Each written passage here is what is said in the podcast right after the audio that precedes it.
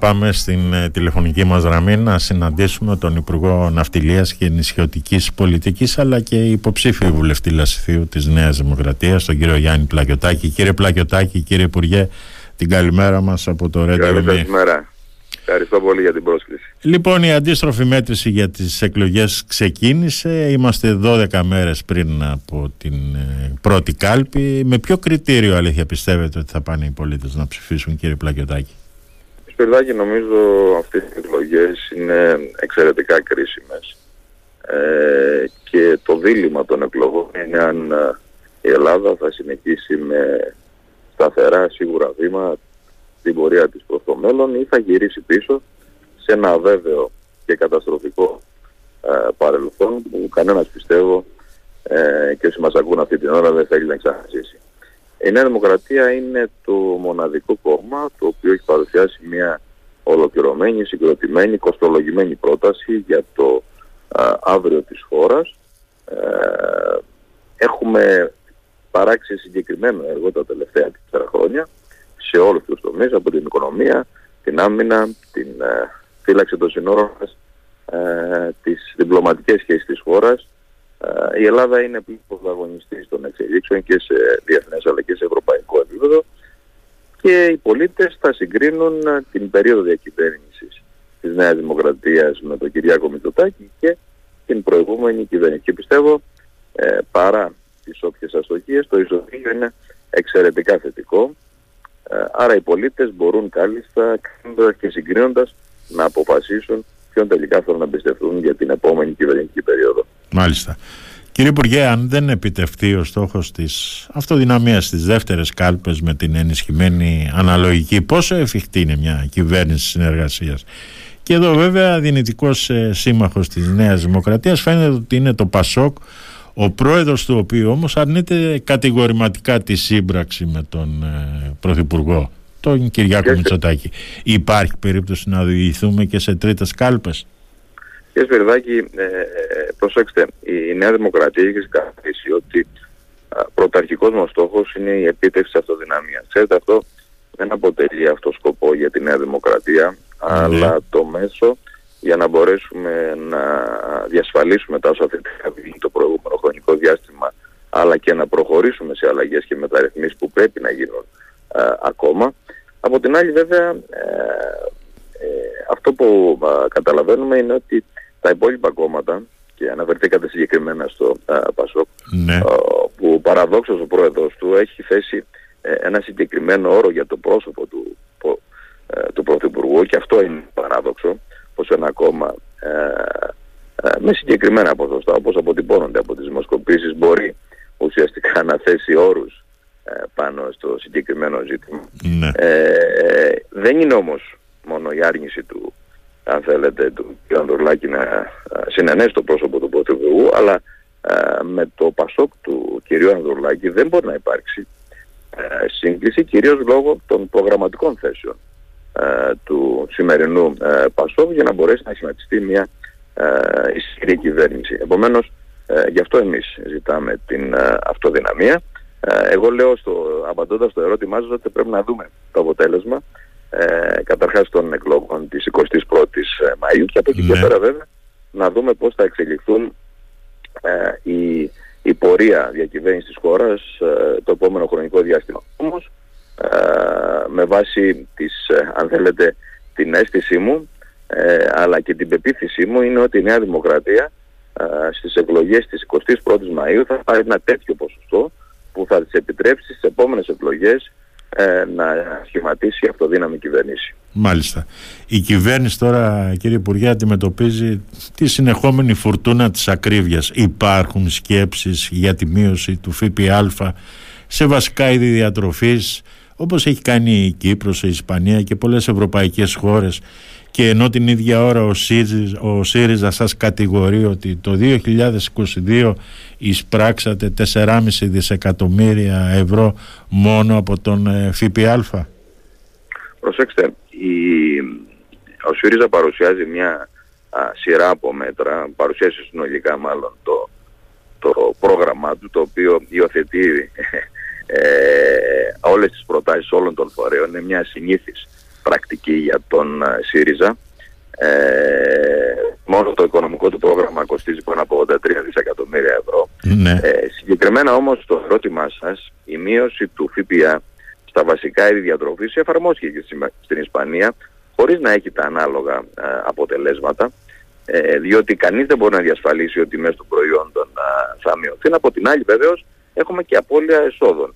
Η απώλεια εσόδων μόνο από την μείωση του, των συντελεστών για τα βασικά είδη διατροφής είναι πάνω από ένα με 1,5 δισεκατομμύριο ευρώ το χρόνο. Ναι. Καταλαβαίνετε λοιπόν, αυτοί που προτείνουν μείωση του ειδικού φόρου κατανάλωσης, που εδώ θέλω να τονίσω ότι μόνο η μείωση του ειδικού φόρου κατανάλωσης ε, για τα κάψιμα είναι περίπου 2 δισεκατομμύρια το χρόνο. Δηλαδή τετραετία μιλάμε για 8 δισεκατομμύρια. Για να, για να έχουμε και μια τάξη μεγέθους ε, τι σημαίνουν ε, μείωση ε, φορολογικών συντελεστών στα βασικά ίδια τροφής, μείωση του ειδικού φόρου κατανάλωσης. Επομένως, ε, οι πρακτικές που ακολούθησαν σε άλλες χώρες δεν απέδωσαν ε, τα ενόμενα και επιπλέον έχουμε πολύ σημαντική μείωση των δημοσίων εσόδων. Βέβαια και τα αχτοπλοϊκά εισιτήρια εξαιτίας βέβαια και της ενεργειακής ε, κρίσης έχουν ανέβει κύριε Υπουργέ. Σκοπεύετε να κάνετε κάτι για να μην ε, επομίζονται οι νησιώτες και φυσικά η κριτική αυτή την αύξηση; Ε, τα κάψιμα και οι τιμές των αχτοπλοϊκών εισιτήριων έχουν άμεση συνάρτηση με το κόστος των καυσίμων περίπου για να έχετε μια εικόνα ναι. το 60% περίπου του συνολικού κόστους λειτουργίας ε, ενός ε, ε, πλοίου της ακτοπλοείας ναι. ενός πλοίου της ακτοπλοείας ε, είναι οι τιμές των καυσίμων. Ναι. άρα οι, οι τιμές των εισιτηρίων έχουν να κάνουν άμεση συνάφεια με τις τιμές των καυσίμων. Τα προηγούμενα χρόνια είδαμε πολύ μεγάλες αυξήσεις ε, λόγω κυρίως της ενεργειακής κρίσης. Σωστά. Ε, επομένως οι τιμές αυτές ε, είναι ε, ανάλογες με ε, τις τιμές της ε, αυξήσης των καυσίμων. Σε κάθε μόνο περίπτωση εμείς από πέρυσι προτρέψαμε τις ακτοπλοϊκές εταιρείες να απορροφήσουν το μεγαλύτερο α, μέρος του, της αυξήσεως του ενεργειακού κόστους και σε κάθε βέβαια περίπτωση φέτος δεν παρατηρείται αύξηση ε, σε σχέση πάντοτε με πέρυσι, με τις περσινές τιμές, καταλαβαίνω ότι είναι, είναι αυξημένες οι τιμές, ε, όμως αυτές έχουν να κάνουν σχέση κυρίως με την αύξηση της τιμές των καυσίμων. Μάλιστα.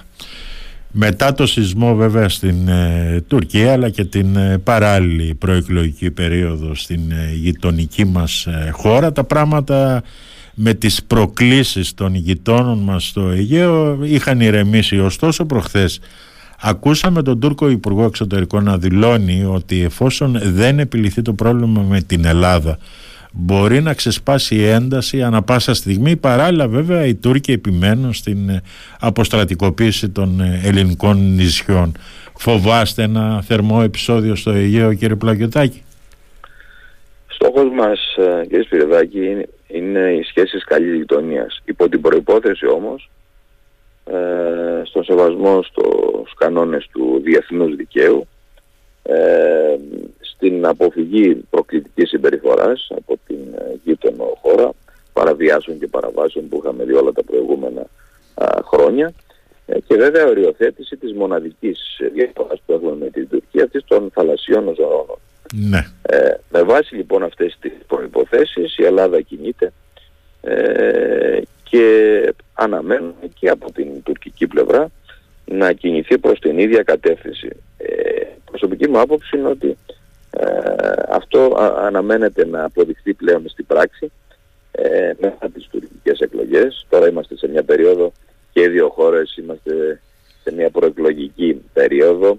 Ε, ε, προσωρινά υπάρχει ένα μορατόριο ε, μεταξύ των δύο χωρών ε, λόγω και της διπλωματίας των σεισμών όπου η Ελλάδα αντέδρασε πολύ άμεσα προς αυτή την κατεύθυνση.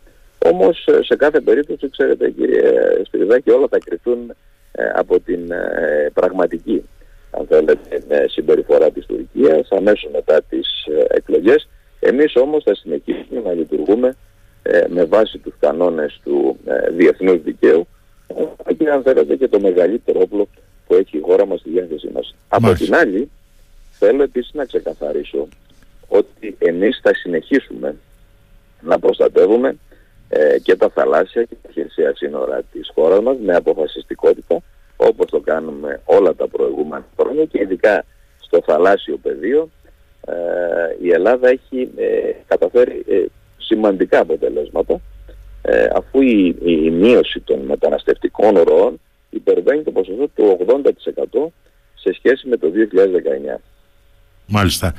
Τι απαντά τα αλήθεια κύριε Υπουργέ στις καταγγελίες για αποθήσεις μεταναστών και προσφύγων στο Αιγαίο; Απαράδεκτες τοποθετήσεις, υιοθέτηση καταγγελιών εναντίον των στελεχών του γυναικικού σώματος, εναντίον των γυναικών και των ανδρών του γυναικικού σώματος που με ναι. τόλμη, με αποφασιστικότητα, με απόλυτο σεβασμός του κανόνες του διεθνούς δικαίου και με προτεραιότητα την προστασία της ανθρώπινης ζωής υπερασπίζονται όχι μόνο τα θαλάσσια σύνορα της πατρίδας μας, αλλά και τα θαλάσσια σύνορα της Ευρωπαϊκής Ένωσης. Κύριε Σπυριδάκη, μόνο τα τελευταία τρία χρόνια τα στελέχη του λιμενικού σώματος έχουν διασώσει πάνω από 40.000 συνανθρώπους μας που δυστυχώς τα κυκλώματα των διακινητών θέτουν σε, σε θανάσιμο κίνδυνο στο Αιγαίο με την ανοχή της Τουρκίας. Επίσης θέλω να σημειώσω ότι έχουμε συλλάβει πάνω από 251 διακινητές και έχουμε εξαρθώσει πάνω από 19 κυκλώματα. Ξέρετε πόσες συλλήψεις έχει προχωρήσει η Τουρκία ε, ε, ε, στα, στα δικά της οδάφη. Μηδέν. Αυτό και μόνο το γεγονός αποδεικνύει την πολύ μεγάλη, τη σημαντική προσφορά, την διαχρονική σημαντική προσφορά των στέλνων του λιμενικού σώματος και εγώ θέλω να σημειώσω από την άλλη ότι εμείς ως ε, πολιτική ηγεσία ενισχύουμε συνεχώς τις επιχειρησιακές δυνατότητες του λιμενικού. Αυτή τη στιγμή είναι σε εξέλιξη ένα πολύ μεγάλο πρόγραμμα ενίσχυση με προσωπικό, με μέσα, ε, με νέα εξοπλιστικά προγράμματα, με εθνική στρατηγική σημασία σε έργα όπως είναι το Εθνικό Σύστημα Ολοκληρωμένης Θαλάσσιας Επιτήρησης, το, σύστημα, ε, το Εθνικό Σύστημα Θαλάσσιας Κυκλοφορίας ένα πρόγραμμα συνολικού προπολογισμού, όπως είπα, 600 εκατομμυρίων ευρώ. Το μεγαλύτερο πρόγραμμα του Λιμενικού Σώματος που είχε ποτέ στην ιστορία του. Μάλιστα. Και για να έρθουμε τώρα και στην ε, Κρήτη, κύριε Πλακιωτάκη, χιλιάδες ε, πολίτες βγήκαν ε, στο δρόμο στην Ιεράπετρα με αφορμή την υποστελέχωση και την υπολειτουργία του νοσοκομείου Ιεράπετρας. Αντίστοιχα προβλήματα υπάρχουν και στο νοσοκομείο της Ιτίας αλλά και του Αγίου Νικολάου. Ήρθε και η δήλωση του Υπουργείου Υγείας του κυρίου Πλεύρη τον περασμένο Δεκέμβριο ότι δεν μπορεί η Κρήτη να έχει 8 νοσοκομεία από τα οποία τα 4 να βρίσκονται στο Λασίθι. Υπάρχουν ε, σκέψεις συγχωνεύσεων των νοσοκομείων στο Λασίθι μπορεί να αντιμετωπιστεί αυτό το σοβαρό πρόβλημα που αντιμετωπίζει η υγεία στο νομό Λασιθίου κύριε Πλακιωτάκη; Η υγεία, ο χώρος της υγείας είναι ένας δυναμικός χώρος ο οποίος εμφανίζει προβλήματα διαχρονικά. Ναι. Δεν είναι ένα τωρινό φαινόμενο. Ξεκαθαρίζουμε ότι ο χώρος της υγείας, η αναβάθμιση στο, στον τομέα της υγείας αποτελεί μία από τις βασικές κυβερνητικές προτεραιότητες ε, της επόμενης διακυβέρνησης. Όμως ε, για να δούμε τι έγινε ε, στο Λασίθι τα προηγούμενα τέσσερα χρόνια. Επειδή αναφερθήκατε συγκεκριμένα για το νοσοκομείο της Ιεράπετρας, ναι. ε, αυτό που θέλω να σας δηλώσω είναι το εξής, ότι ο προϋπολογισμός του νοσοκομείου της Ιεράπετρας το 2019 ήταν περίπου 2.050.000. Ναι. Ο προϋπολογισμός του νοσοκομείου της Ιεράπετρας το 2022 είναι 3.400.000 περίπου 60% αύξηση. Επιπλέον, ναι προσελήφθησαν πάνω από 58 ε, ε, άτομα, ε, μόνιμοι ιατροί, ε, επικουρικό, νοσηλευτικό, διοικητικό και λοιπό προσωπικό. Προσφάτως βγήκε σε δημοσιότητα μια προκήρυξη για 7 μόνιμες θέσεις ιατρών ναι. και βέβαια πολλές, πολλές και σημαντικές παρεμβάσεις ενίσχυσης του νοσοκομείου με εξοπλισμό και μέσα. Αυτή λοιπόν η προσπάθεια θα συνεχιστεί. Είναι επομένως πολύ διαφορετικό να ισχυρίζονται κάποιοι ότι υποβαθμίζονται τα νοσοκομεία ή ότι τα νοσοκομεία κλείνουν ε, και εντελώς διαφορετικό να επισημάνουμε ότι ναι υπάρχουν αδυναμίες, κανένας δεν αμφισβητεί ότι υπάρχουν ε, αδυναμίες σε όλα τα νοσοκομεία της χώρας, δεν είναι μόνο τοπικό το φαινόμενο, όμως η προτεραιότητα της επόμενης μέρας είναι η ενίσχυσή τους, έχουν διασφαλιστεί πόροι για όλα τα τέπ των ε, νοσοκομείων, επιπλέον έχουμε εξασφαλίσει χρηματοδότηση ε, από το Ταμείο Ανάκαμψης για το πολυδύναμο ιατρίου Μακρύ Γυαλού. Άρα με όλα αυτά που σας περιέγραψα, όχι μόνο δεν θα υπάρχει υποβάθμιση των νοσοκομείων, αντιθέτως θα έλεγα, αναβάθμιση θα υπάρχει και βέβαια ε, προσλήψεις και σε μόνιμο νοσηλευτικό κυρίως προσωπικό ε, σε, για όλα τα νοσοκομεία της χώρας. Γεγονός είναι όμως ότι ο τομέας της υγείας θα αποτελέσει μία από τις βασικές κυβερνητικές προτεραιότητες της επόμενης διακυβέρνησης. Μάλιστα. Συμφωνείτε κύριε Υπουργέ με την άποψη ότι ο νομός Λασιθίου είναι διαχρονικά ο πιο αδικημένος νομός της Κρήτης; Αυτό που έχω να σας πω είναι ότι την περίοδο διακυβέρνησης Μητσοτάκη ναι. ο νομός Λασιθίου ε, πρωταγωνιστεί πλέον. Ναι.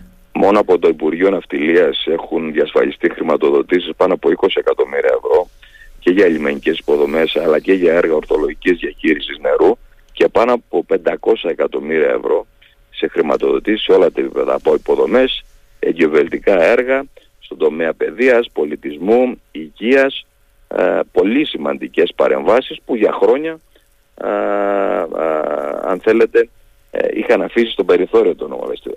Η πραγματικότητα λοιπόν την περασμένη τετραετία έγινε πολύ σπουδαίο και πολύ σημαντικό έργο, κάτι που αναγνωρίζεται και από τους πολίτες του νομού γι' αυτό και είμαι πεπισμένος ότι αυτή τη φορά η Νέα Δημοκρατία θα είναι πρώτη δύναμη στο νομό Μετά από χρόνια ο βόρειος οδικός άξονας της Κρήτης μπήκε σε τροχιά υλοποίησης. Ωστόσο δεν τον βλέπουμε να φτάνει μέχρι τη Σιτία που είναι και ο τόπος καταγωγής σας. Τι σχέδια υπάρχουν αλήθεια; Θα φτάσει μέχρι εκεί ο νέος ΒΟΑΚ; Για πρώτη φορά κύριε Σπυριδάκη έχουμε ένα ολοκληρωμένο σχεδιασμό του βόρειου δικού άξονα με συγκεκριμένη χρηματοδότηση από το Καστέλι Γισάμου μέχρι την uh, Σιτία. Ναι. Με προσωπική παρέμβαση του Πρωθυπουργού μιλάμε για το μεγαλύτερο αναπτυξιακό έργο μαζί με το αεροδρόμιο Καστελίου σε επίπεδο Κρήτης. Άρα για πρώτη φορά έχουμε και σχέδιο και χρηματοδότηση. Τώρα, με ρωτήσατε για συγκεκριμένα αν ο ΒΟΑΚ ε, θα φτάσει στην ε, Σιτία. Σας απαντάω κατηγορηματικά. Αποτελεί κυβερνητική δέσμευση, δέσμευση του Πρωθυπουργού και προσωπική μου ε, δέσμευση γνωρίζοντας ότι πρώτον ε, το τμήμα Αγίου Νικολάου Νεαπόλεως ήδη είναι ένα έργο το οποίο ε, έχει υπογραφεί η σύμβαση, έχει κατασταθεί δηλαδή ο εργαλάβος 180 ναι. εκατομμύρια. Ναι. Για το τμήμα καλό χωριού Παχιάμο, που γνωρίζετε πολύ καλά, ε, διασφαλίσαμε χρηματοδότηση 150 εκατομμυρίων ευρώ, άρα και το συγκεκριμένο έργο θα δημοπρατηθεί μέσα στο 2023. Για το δε τμήμα από Καβούση μέχρι Αυχήνα Γκατιά, ε, ε, υπάρχει μελέτη περιβαλλοντικών επιπτώσεων, έχει ολοκληρωθεί μελέτη οδοποιίας και, και υδραυλικών και αναμένεται η πρόσληψη τεχνικών συμβούλων για να μην κουράζουμε και τον κόσμο με τα τεχνικά, ναι. όπου ουσιαστικά θα ολοκληρώσει τις μελέτες και για το συγκεκριμένο τμήμα και βεβαίως μετά θα μπορεί και το συγκεκριμένο τμήμα να ενταχθεί σε συγκεκριμένο χρηματοδοτικό πρόγραμμα. Επομένως, με βάση τα όσα σας προανέφερα, υπάρχει ολοκληρωμένος σχεδιασμός, πλαίσιο, χρηματοδότηση για το σύνολο του ΒΟΑΚ και σε επίπεδο νομού Μάλιστα. Κύριε Υπουργέ, τώρα οι επενδυτές ετοιμάζονται να αναλάβουν το λιμάνι Ηρακλείου. Έχετε ενημέρωση για το τι ακριβώς σχεδιάζουν πέρα από το ακτοπλοϊκό έργο που θα κάνουν τι ακριβώς σχεδιάζουν οι επενδυτές για το λιμάνι; Για τα κτίρια ας πούμε, τις εγκαταστάσεις Κοιτάξτε, της χερσαίας λιμενικής ζώνης. Το λιμάνι του Ηρακλείου ε, είναι ένα πολύ σημαντικό λιμάνι ε, με σημαντική γεωστρατική και γεωπολιτική θέση. Σωστά. Επομένως, επομένως ο, ο, ο αναμενόμενος επενδυτής ε, ο οποίος ε, αναμένεται να ολοκληρωθεί ο διαγωνισμός τους επόμενους μήνες ναι. θα έχει την ευκαιρία να αξιοποιήσει τις δυνατότητες του λιμανιού στον εμπορικό τομέα, Ναι. στην κουραζιέρα, στην ακτοπλοεία, στον θαλάσσιο ε, τουρισμό ε, και βεβαίως είναι ένα λιμάνι ε, το οποίο θα προσφέρει σημαντικά και σε θέσεις εργασίας αλλά και σε ανάπτυξη όχι μόνο για την περιοχή του Ηρακλείου και συνολικά για όλη ε, την ε, Κρήτη. Επομένως ε, οι δυνατότητες είναι τεράστιες, οι προοπτικές είναι εξαιρετικές, πρόκειται για μια σύμβαση παραχώρησης, ε, δηλαδή ουσιαστικά για μια μακροχρόνια σύμβαση μεταξύ ε, του, α, των ιδιωτών και του ελληνικού ε, δημοσίου. Ε, για νίκιο μιλάμε, έτσι, το, μ' αρέσει να το Ναι, ναι, λέω ναι. έτσι απλά, Ναι. απλά και, κατα, και κατανοητά. Δηλαδή, ό,τι επενδύσεις υλοποιήσει ο επενδυτής τα επόμενα χρόνια στο λιμάνι του Ηρακλείου, αυτά αποτελούν περιουσία του ελληνικού Δημοσίου. δημοσίου. Ε, επομένως ε, είναι μια win-win θα έλεγα α, α, επένδυση για το λιμάνι του Ηρακλείου, για την ε, ευρύτερη περιοχή της ε, Κρήτης που θα δώσει σημαντική όθηση σε όλα τα επίπεδα. Μάλιστα. Και τώρα κάτι τελευταίο και για να το ελαφρύνουμε και λίγο κύριε Πλακιωτάκη. Έχετε περάσει από την ε, Προεδρία της Νέας Δημοκρατίας. Πόσο δύσκολο είναι να κουμαντάρεις ένα καράβι όπως η Νέα Δημοκρατία; Κοιτάξτε, νομίζω ότι ήταν μια κρίσιμη περίοδο η συγκεκριμένη Ναι, για την, μια μεταβατική περίοδο για τη Νέα Δημοκρατία. Όλα εξελίχθηκαν ομαλά. ναι, Ε, έχουμε σήμερα ένα πρωθυπουργό ο οποίος ε, χέρι του σεβασμού από το Κογκρέσο της Βρυξέλλες μέχρι την ε, Ανατολή, από Ανατολή. Ε, έχουμε μια κυβέρνηση η οποία έχει σταθεί με αξιοπρέπεια, ε, με συγκεκριμένα αποτελέσματα ε, σε αντιμετωπίζοντας πολύ δύσκολες παγκόσμιες καταστάσεις. Ε, είμαι λοιπόν πεπισμένος ότι οι, οι πολίτες θα μας ε, δώσουν μια δεύτερη ευκαιρία, ε, θα εμπιστευτούν ξανά την Νέα Δημοκρατία και προσωπικά τον Κυριάκο Μητσοτάκη, διότι αυτό αποτελεί ουσιαστικά ε, εθνική ανάγκη σε αυτές τις εκλογές. Η αυτοδυναμία της Νέας Δημοκρατίας ταυτίζεται και με την εθνική ανάγκη και νομίζω ότι οι πολίτες ε, θα ε, μας εμπιστευτούν με, με πολύ μεγάλη πλειοψηφία στις εκλογές 21 Μαΐου. μάλιστα. Κύριε Πλακιωτάκη σας ευχαριστώ πάρα πολύ για Εγώ αυτή σας την ευχαριστώ ε, πολύ. συζήτηση.